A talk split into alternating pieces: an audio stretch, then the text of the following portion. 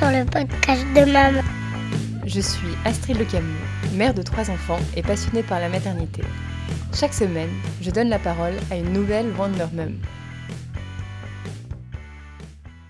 Cette semaine, j'ai voulu m'intéresser à la construction de la maternité et particulièrement à la question comment se construire en tant que mère quand on a vécu soi-même un modèle défaillant de parentalité? Alors c'est certainement un des témoignages les plus bouleversants qui m'a été donné d'entendre. Et pour ça, je reçois Priscille. Bonjour Priscille. Bonjour. Alors je commence toujours par une petite présentation euh, de mon invité. Est-ce qu'en quelques mots, tu peux te présenter s'il te plaît? Alors, euh, bien sûr, donc je m'appelle Priscille, j'habite en Vendée, je suis euh, mariée depuis 13 ans avec Mathieu et je suis maman de quatre enfants. voilà, et je suis aussi l'auteur d'un livre qui s'appelle Du poison au pardon. Donc, et je suis ravie d'être là. Alors moi, c'est en effet euh, grâce à ce livre que je t'ai connu et je me disais qu'il serait intéressant euh, de voir ton histoire à travers le prisme de ta maternité aujourd'hui. Donc est-ce que tu peux nous parler euh, de ce que tu as vécu enfant? Oui, alors j'ai grandi dans une famille avec un... Au début, tout se passait bien. Et en fait, très rapidement, mon père est devenu alcoolique. En fait, mon père était déjà très fragile depuis toujours.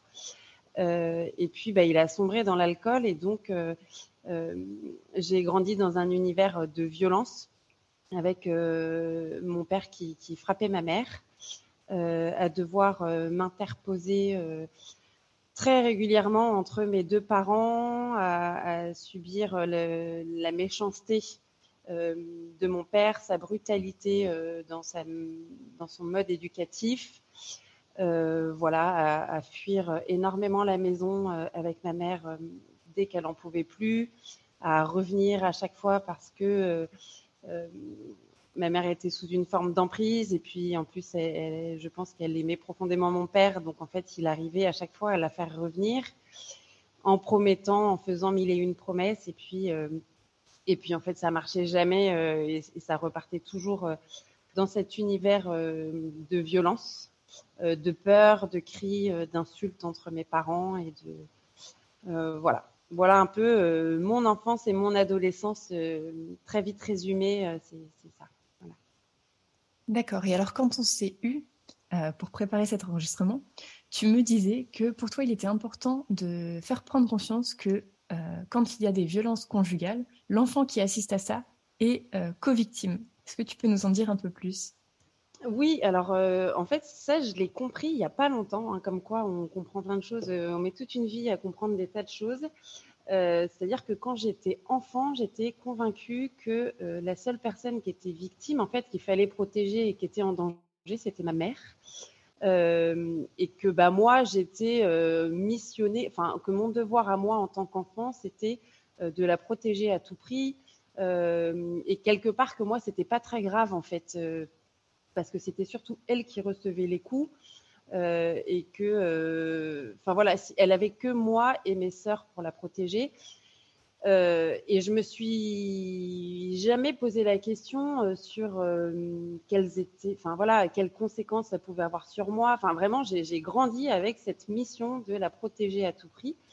Et, et il y a quelques temps, en allant un peu chercher, parce que je cherche à, à ne pas seulement parler de mon livre, mais à transmettre autre chose, euh, enfin voilà, à aller plus loin dans ma réflexion, euh, eh ben j'ai lu euh, cette phrase et qui en fait est récente parce que je pense que quand j'étais enfant, on ne considérait pas beaucoup, enfin en tout cas moins que maintenant, les enfants qui assistent à des violences conjugales ou quoi que ce soit. Et du coup, j'ai lu cette phrase qu'un enfant était co-victime du parent en fait qui, était battu. Et, euh, euh, ça, a été, euh, ça a été hyper fort pour moi parce que je me suis rendu compte que je, devais être considérée en fait comme étant co-victime de ce que j'avais subi pendant autant d'années alors que je m'étais jamais approprié ce statut de, de victime en fait. et du coup, ça m'a fait du bien en fait d'avoir cette reconnaissance-là et d'être aujourd'hui, en fait, j'ai le droit de dire que oui, j'ai été victime et j'ai été une co-victime de ce que j'ai vu.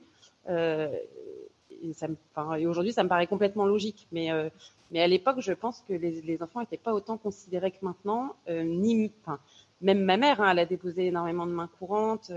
elle allait beaucoup, beaucoup à la police. Il y a eu des, jugements au tribunal. Bah aujourd'hui, les choses avancent et je trouve ça fort et je trouve ça très bien que nous, les enfants, on puisse avoir un statut et être accompagnés en fait en tant que co-victime. voilà. D'accord. Donc tu nous as parlé de ton papa et tu en parles dans ton livre. tu développes plus ce sujet.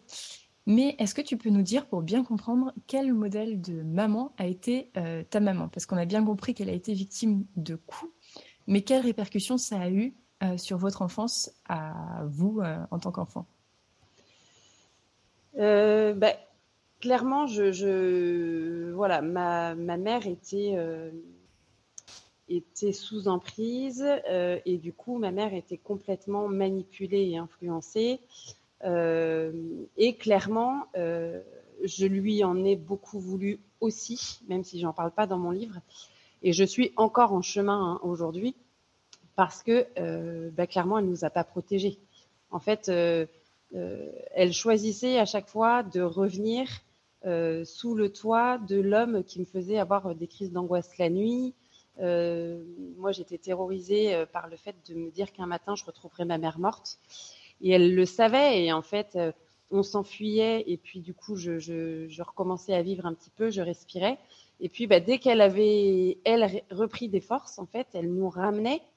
Et, et oui, et, en fait, je me suis sentie complètement abandonnée et par mon père parce qu'il était malade et violent, euh, et par ma mère parce que euh, euh, elle nous choisissait pas nous en fait. Elle, voilà, nous, c'est ce que j'écris aussi dans mon livre. Enfin, je, non, d'ailleurs, je crois que je l'ai supprimé de mon livre, mais en fait, on était un peu comme cinq valises parce qu'on est cinq filles qu'elle trimballait et et oui, et du coup, je me suis sentie sans père ni mère en fait.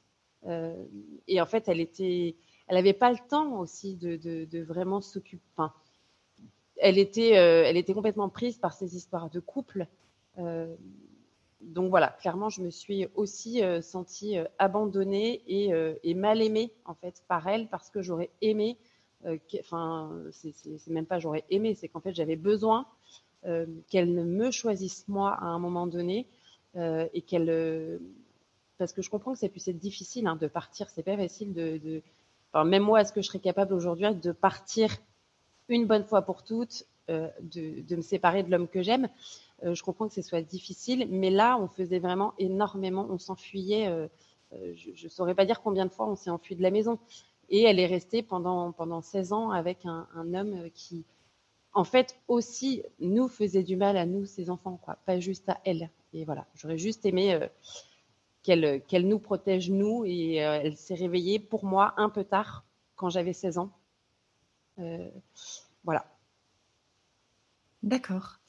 Et alors, tu me dis, euh, encore une fois, quand on a préparé cet enregistrement, qu'à un moment de ta vie, tu te rends compte que ton modèle familial est défaillant. Parce que quand on est petite fille, en fait, on pense que ce qu'on vit, bon, c'est normal, c'est chez tout le monde pareil. Est-ce que tu peux nous raconter ce moment? Euh, oui, oui, ça c'est un moment, je pense que je m'en souviendrai toute ma vie. Euh, donc effectivement, euh, c'est un climat violent et, assez, assez, horrible. Et en fait, j'étais convaincue que toutes les familles vivaient la même chose, que c'était l'horreur partout, quoi. et un jour, je vais jouer chez une de mes amies, donc je dois avoir, je pense que je dois avoir 11-12 ans, peut-être un peu avant, enfin bon, dans la dizaine. Euh, et, en fait, on, part jouer au deuxième étage et je suis mais choquée euh, que mon ami ne soit pas en fait en train de surveiller ses parents qui sont deux étages en dessous dans le salon. Et moi, je passais ma vie à surveiller mes parents, à me cacher derrière les portes, à être en haut des escaliers pour euh, écouter. en fait, j'avais tellement peur dès qu'ils se retrouvaient tous les deux que vraiment, je passais ma vie à les surveiller. Quand j'étais à l'école, il y avait une cabine téléphonique à l'époque. Dans l'école, eh ben, à la récré, j'appelais à chaque fois ma mère pour savoir comment ça allait, si papa avait trop bu, s'il était au bar, s'il était en train de dormir, s'il était méchant, si rien.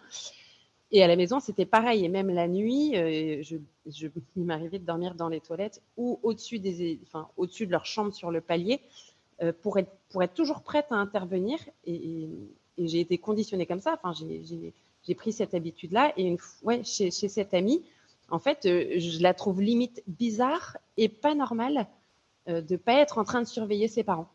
Et donc, je lui dis, et elle me dit, mais Priscille, mais, mais en fait, non. Enfin, c'est c'est normal de ne pas surveiller ses parents. Et en fait, ce jour-là, j'ai vraiment ouvert les yeux en me disant, mais en fait, euh, je me suis trompée pendant, pendant des années en pensant que c'était partout pareil. Et, en fait, non, c'est ce qui se passe chez moi qui n'est pas normal. Donc là, à ce moment-là, tu te rends compte qu'une partie de ton enfance t'est volée, que c'est pas normal de faire subir ça à une petite fille. Et surtout, de ce que tu me racontes, j'ai l'impression que les rôles se sont inversés. C'est toi qui étais le parent de tes parents, en fait. C'est un rôle normalement qui incombe qu'aux parents de défendre l'enfant, euh, d'être sur le qui-vive. Ben oui, alors après, je, n'enlèverai pas euh, la responsabilité. Enfin, ma mère a fait des choses et ma mère, euh, elle nous a nourris, nous a, nous a lavé, nous a fait travailler. Enfin, elle a fait son devoir on va dire primaire, enfin je ne sais pas comment on dit ça, mais, de maman, mais effectivement, euh, je vais euh, euh, me mettre à faire beaucoup de ménage, me mettre à faire beaucoup de cuisine. ma mère, elle a, toujours dit, quand tu avais 6 ans, je pouvais te laisser de la maison. et je savais que tu allais, allais la cliner, que tu allais gérer en fait. Alors que j'ai 6 ans, c'est vrai que le fait de m'interposer, ma mère se confie aussi beaucoup à moi en me disant que euh, ça lui fait beaucoup de bien, mais ça, je suis un peu plus âgée, j'ai genre 15 ans. Euh, ça lui fait beaucoup de bien de, me confier euh, ce qu'elle traverse. Enfin voilà, donc c'est vrai que je ne la considère plus comme ma mère à ce moment-là. Je la considère. Disons que je, oui, je, je, me dis qu'il faut que je sois solide pour qu'elle puisse se reposer sur moi, en fait. D'accord. Et alors, tu nous l'as dit au début, tu es devenue à ton tour euh, maman. Euh, et moi, la question que je me pose, c'est comment est-ce que euh, on gère cette maternité quand soi-même on n'a pas eu un modèle Comment est-ce que tu t'es faite en tant que maman, disons? Eh ben, franchement, alors avant d'être maman, j'avais des tas de principes. C'est-à-dire que je me disais, ben moi, mes enfants, je vais les aimer comme j'ai jamais été aimée. Je leur répéterai 125 milliards de fois par jour que je les aime. Euh, en fait, jamais je les ferai souffrir. Euh, vraiment pleine d'ambition et, j'étais honnête en plus dans cette ambition-là. C'était pas. Euh, je me disais, mais, mais en fait, ça n'a jamais enlevé mon désir d'être maman, hein, ce que j'ai vécu. Mais voilà, je me disais, moi, je vais être une mère parfaite et, jamais les faire souffrir et voilà. Et en fait, quand j'ai eu ma première fille, quand je suis rentrée de la maternité, la première nuit à trois dans notre chambre, et bien là, j'ai eu comme un espèce d'énorme vertige. Et je me suis dit, mais waouh, punaise, là, euh, en fait, j'ai eu hyper peur parce que je me suis dit, comment est-ce que je vais pouvoir lui donner ce que j'ai pas reçu? Et tout d'un coup, euh, ben en fait, la société me fait confiance à moi. Euh, il y a un bagage pas très joli derrière moi, enfin sur mes épaules. Et comment je vais pouvoir aimer ce petit être, être à la hauteur euh, l'aimer correctement. Mais et, et, ce soir-là, j'ai vraiment euh, une espèce de grande angoisse en me disant mais waouh quoi, mais quelle responsabilité euh, j'ai tout d'un coup quoi. Ma vie ne pourra plus jamais être la même et est-ce que je vais y arriver quoi? Oui, et d'ailleurs j'ai une question. comment est-ce qu'on fait en tout cas, comment est-ce qu'on essaye de faire pour ne pas faire porter à ses enfants son propre bagage familial, tu vois? Eh ben, déjà, euh, déjà par rapport à l'ambition que j'avais, euh, que j'avais avant d'en avoir, euh, donc j'ai très vite, en fait, je me suis très vite rendu compte que et que j'étais pas parfaite et qu'en fait, au début, ça a été très dur hein, de se rendre compte que je n'arrivais pas à ne pas faire souffrir mes enfants. Parce qu'en fait, juste, je suis une maman, j'ai mes faiblesses, je suis fatiguée. et, du coup, c'est vrai que ça a été euh, au début difficile parce que j'essayais vraiment d'être un bon soldat, en fait. Euh, parce que j'avais tellement vu de défaillances dans le couple de mes parents que je, je me disais, mais moi, je ne peux pas faiblir, en fait. Euh, et je pense que si j'avais persisté là-dedans, c'est ça qui aurait, en fait, trans, c'est ça qui aurait transmis à mes enfants quelque chose de négatif. Je dis pas que je suis parfaite, et je dis pas qu'aujourd'hui, euh, j'ai pas des réactions euh, qui sont euh, le fruit de blessures que je peux avoir encore ou, ou de peur que j'avais quand j'étais enfant et tout. En tout cas, ce qui est sûr, c'est que j'essaye d'avoir les yeux bien ouverts sur voilà, je suis, quelqu'un qui, a besoin que les choses soient très carrées parce que c'est quelque chose qui me sécurise, que les choses soient bien organisées, que voilà. mais en fait, à partir du moment où on sait qu'on a telle ou telle telle blessure, en tout cas pour moi, et ben du coup, c'est ce qui me permet d'être vigilante en fait. Je pense qu'à partir du moment où on a ouvert les yeux sur, euh, euh, enfin moi, sur cette forme de rigidité que je peux avoir sur la tenue de la maison, euh, parce que quand c'est le foutoir, bah, ça me rappelle quand j'étais petite ou, enfin voilà. et ben ça me permet de me dire, ok Priscille, maintenant tu souffles. Et, en fait, très très souvent, je me dis et j'essaye de me rappeler qu'en fait, le plus important, euh, c'est l'amour que je vais échanger avec mes enfants. Euh, il y a ça, il y a aussi le fait que, que en fait, l'air de rien, malgré tout ce que j'ai vécu, euh, mon père m'a demandé pardon quand j'étais petite pour ce qui se passait. Et même si juste après euh, m'a demandé pardon et est retourné boire, c'est quelque chose dont je me souviens. Et du coup, je me dis que, bah, en fait, c'est pareil pour moi. C'est-à-dire que je ne suis pas une mère parfaite, que je peux perdre mon sang-froid euh, que je peux crier trop fort, mais que si euh, le plus important, c'est que je sois capable de retourner voir mon enfant, euh, de le prendre dans les bras et de lui dire je te demande pardon, ma colère était trop forte. Et, et, voilà, et, en fait, je me dis que ça, c'est le plus important. Après, ça ne veut pas dire qu'il faut que je continue à crier et à m'énerver enfin, trop ou voilà, mais d'être capable de lui demander pardon euh, ensuite, il y a aussi autre chose, c'est-à-dire que je pensais qu'il fallait que je gère absolument tout. Euh, ma mère avait euh, pas forcément tout géré. et du coup, voilà, mais, je pense qu'on est toutes un peu pareilles. Et ben en fait, j'apprends à dire à mes enfants que j'ai besoin d'aide. J'apprends aussi à dire à mes enfants, là ce matin, ben, je me suis réveillée, j'ai pas trop le mot. Enfin, je leur dis pas comme ça. Je dis, ben voilà, la maman est un peu fatiguée ben ouais, là j'aurais besoin, après ils sont un peu plus grands, donc euh, c'est plus facile de leur dire, mais euh, j'aurais besoin là que, là j'ai besoin de me reposer ce matin, est-ce que, euh, est-ce que vous pouvez m'aider pour, pour que... Enfin voilà, et en fait les enfants ils attendent que ça, hein. Ils attendent que ça, qu'on soit normaux, en fait, que je sois une maman normale et pas une maman toute puissante qui gère, qui fait que son tout est parfait, qui Juste, ben voilà, je suis normale et en fait, tu verras plus tard que. Enfin, je suis. C'est pas parce que je suis un parent que je suis au-dessus de toi et que et que euh, en dehors de moi, point de salut ou. Euh, enfin voilà. Merci beaucoup. C'est très clair. Ah oui, si, merci beaucoup. Ça fait du bien d'entendre ça. Euh, donc, tu l'as dit, ton livre s'appelle Du poison au pardon. Donc, on voit qu'il y a un cheminement qui s'est fait. comment est-ce que toi, personnellement, tu as fait pour te reconstruire et pour te construire toi?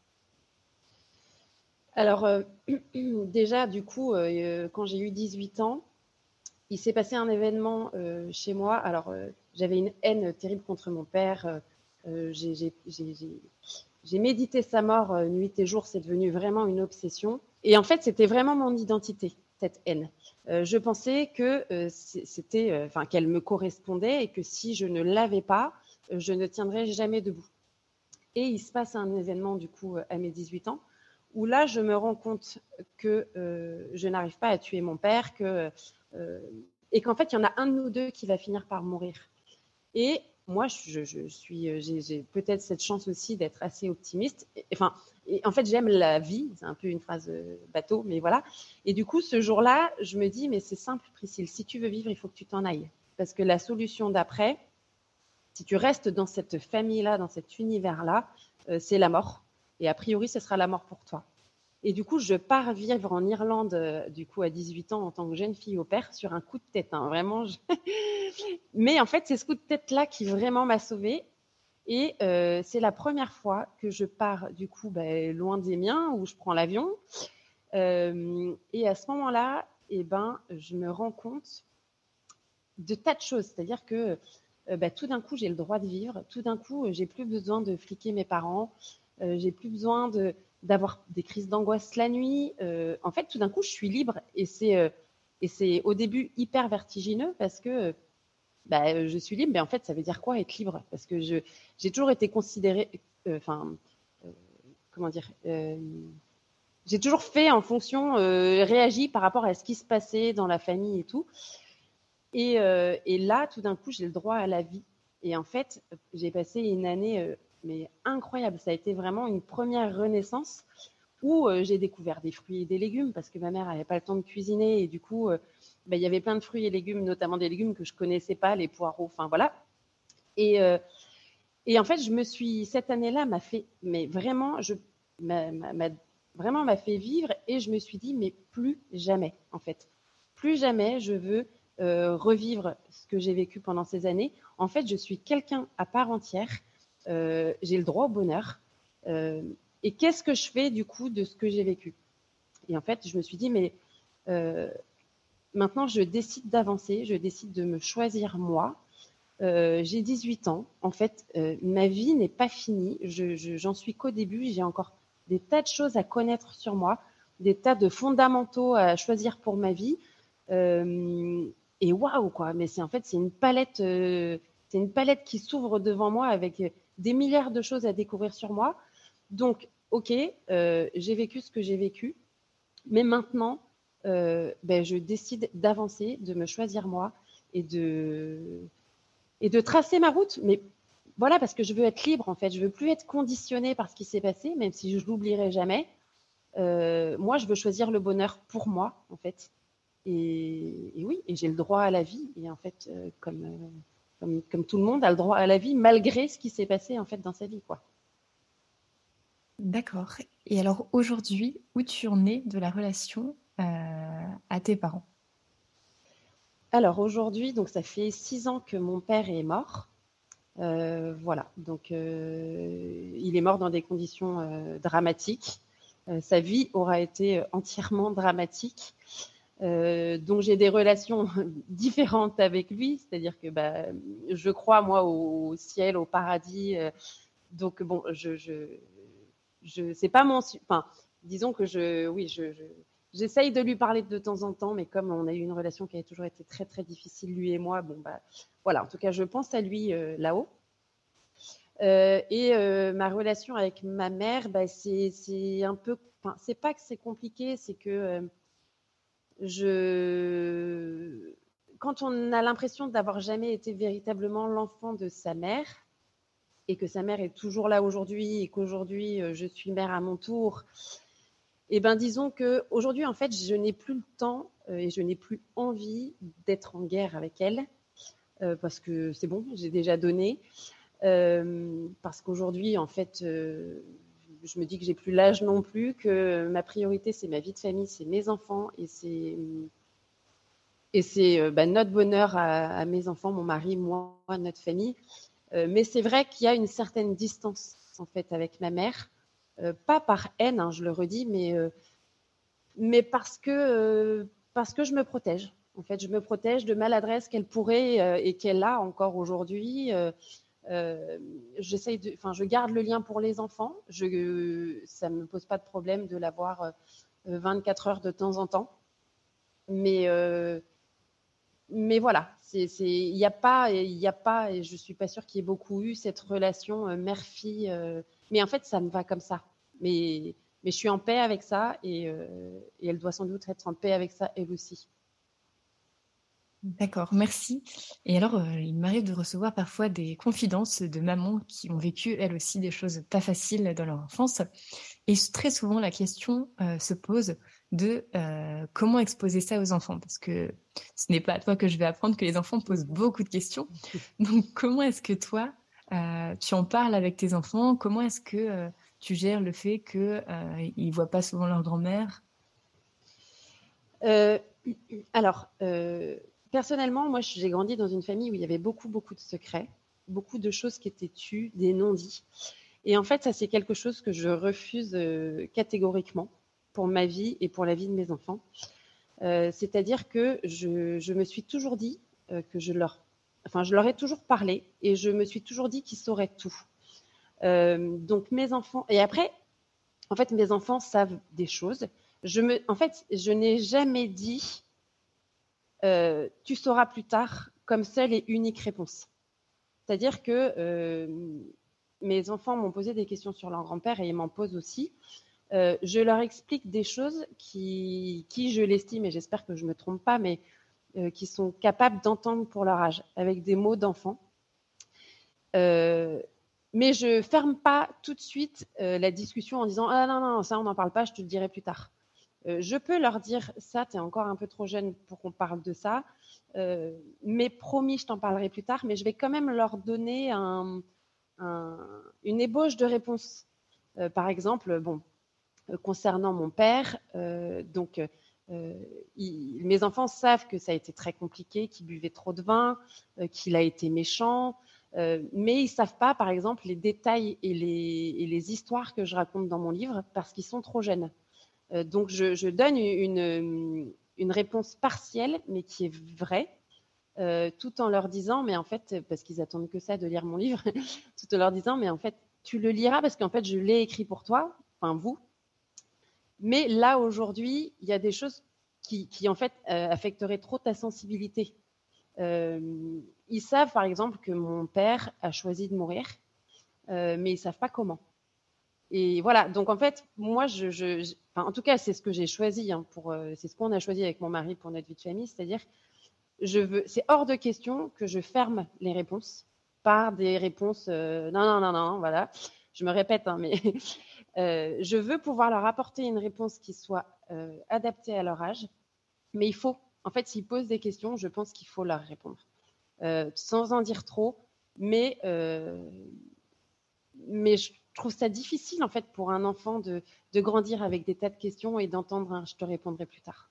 En fait, les enfants ont besoin de savoir la vérité. Et, et, petit à petit, on ouvre un peu plus la porte de la vérité et, et petit à petit, ils sauront tout. En tout cas, moi, c'est ce que je veux pour eux parce que je me dis que qu'est-ce que, je leur transmets et c'est leur histoire familiale en fait.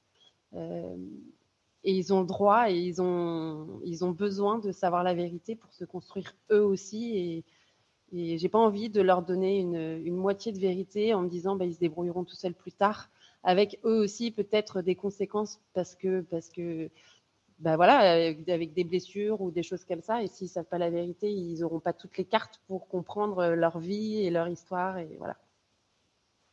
D'accord. Et alors, tu l'as évoqué à plusieurs reprises, mais on n'en a pas encore parlé. Euh, quel rôle tu dirais que ton mari a joué dans cette reconstruction, dans cette euh, parentalité pour toi? Eh ben, mon mari, il est beaucoup plus cool que moi. euh, donc, euh, alors au début de notre relation, ça a été un petit peu compliqué euh, parce que forcément, euh, lui aussi arrive avec avec son bagage, lui aussi a ses blessures. Moi, j'avais quatre sœurs et la seule représentation que j'avais de, l'homme, c'était mon père. et puis, bah, quelques petites histoires que j'avais eues adolescentes avec des garçons, des petites histoires pas très glorieuses. Et donc, du coup, forcément, même si je l'aimais, et que je l'aime encore, hein, mais à l'époque, euh, c'était euh, compliqué parce que pour moi, euh, les hommes étaient des menaces. J'avais absolument pas confiance.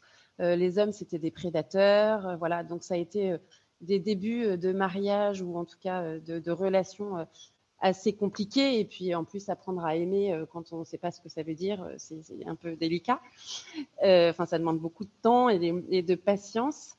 Et, puis petit à petit, en fait, je pense que je pense qu'on a grandi ensemble en fait parce qu'on s'est euh, rencontrés à 21 ans. J'étais encore dans à peine sortie de la tourmente euh, avec mon père. Enfin non, en fait, on était encore carrément dedans.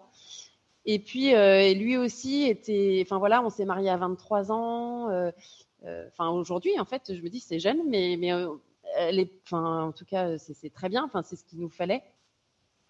Et, et du coup, et du coup, c'est, oui, c'est quelqu'un qui, on m'aime encore aujourd'hui et, vraiment euh, délicat, enfin bienveillant, à l'écoute.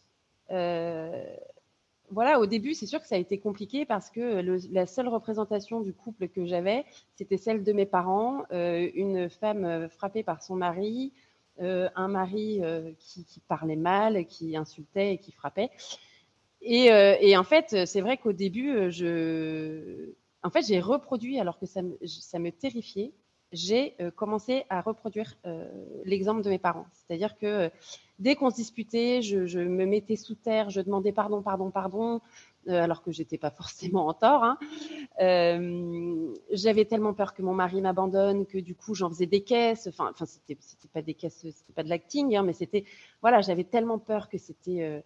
Enfin voilà, du coup on a eu des on a petit à petit on a commencé à rentrer dans une comme si, enfin comme si je prenais le pli de quelque chose qui en fait me terrifiait. Et, euh, en fait, on s'est fait accompagner hein, tous les deux, on s'est fait suivre, on a discuté, enfin, euh, jusqu'à un moment où la personne qui m'a accompagnée m'a dit, mais euh, en fait, en fait, oui, c'est la petite fille encore qui crie, quoi. Enfin, mais Priscille, vous avez le droit d'être une femme, en fait, vous avez le droit d'être debout. Vous devez même être debout, poser des interdits. En fait, je ne savais pas je savais pas dire non, je savais pas dire que j'étais pas d'accord parce que j'avais peur qu'il m'abandonne. Euh, enfin voilà, je, prenais complètement le pli d'une femme battue, alors que je l'étais pas.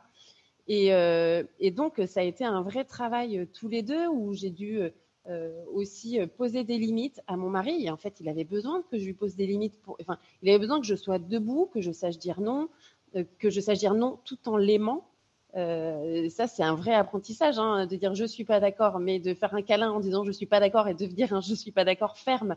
Euh, enfin voilà, donc euh, donc en fait, on grandit vraiment ensemble. Il m'aide et je l'aide en fait. Il n'y a pas de. Je pense qu'il n'y en a pas un qui aide plus l'autre en vrai. Je pense qu'on est vraiment et, on est toujours en route. Hein. Ça fait 13 ans qu'on est mariés et on est j'espère qu'on va, enfin, qu'on va tracer comme on trace encore, euh, enfin voilà, pendant longtemps. Mais, euh, mais en fait, on n'a jamais fini d'apprendre euh, l'un et l'autre et, l'un avec l'autre, quoi. Eh bien, merci beaucoup. Est-ce que tu vois des choses à ajouter, des choses que tu n'as pas dit, des choses que tu aimerais dire? Ce que je pourrais dire, en fait, c'est que moi, ce qui m'a sauvée, c'est de me rendre compte que malgré ce qui s'était passé dans mon histoire, j'étais pas conditionnée en fait, et que euh, mon avenir ne dépendait pas de ce qui s'est passé. Et euh, ce qui s'est passé, personne, enfin dans notre histoire à chacun, on ne pourra jamais l'oublier. Et moi, j'ai cherché à l'oublier pendant hyper longtemps. Et en fait, j'ai commencé à guérir et à grandir et à avancer à partir du moment où j'ai compris que je ne pourrais pas oublier ce qui s'était passé, euh, mais que l'enjeu, c'était de regarder ce qui s'est passé et de se dire que ma vie n'est plus conditionnée par ce qui s'est passé.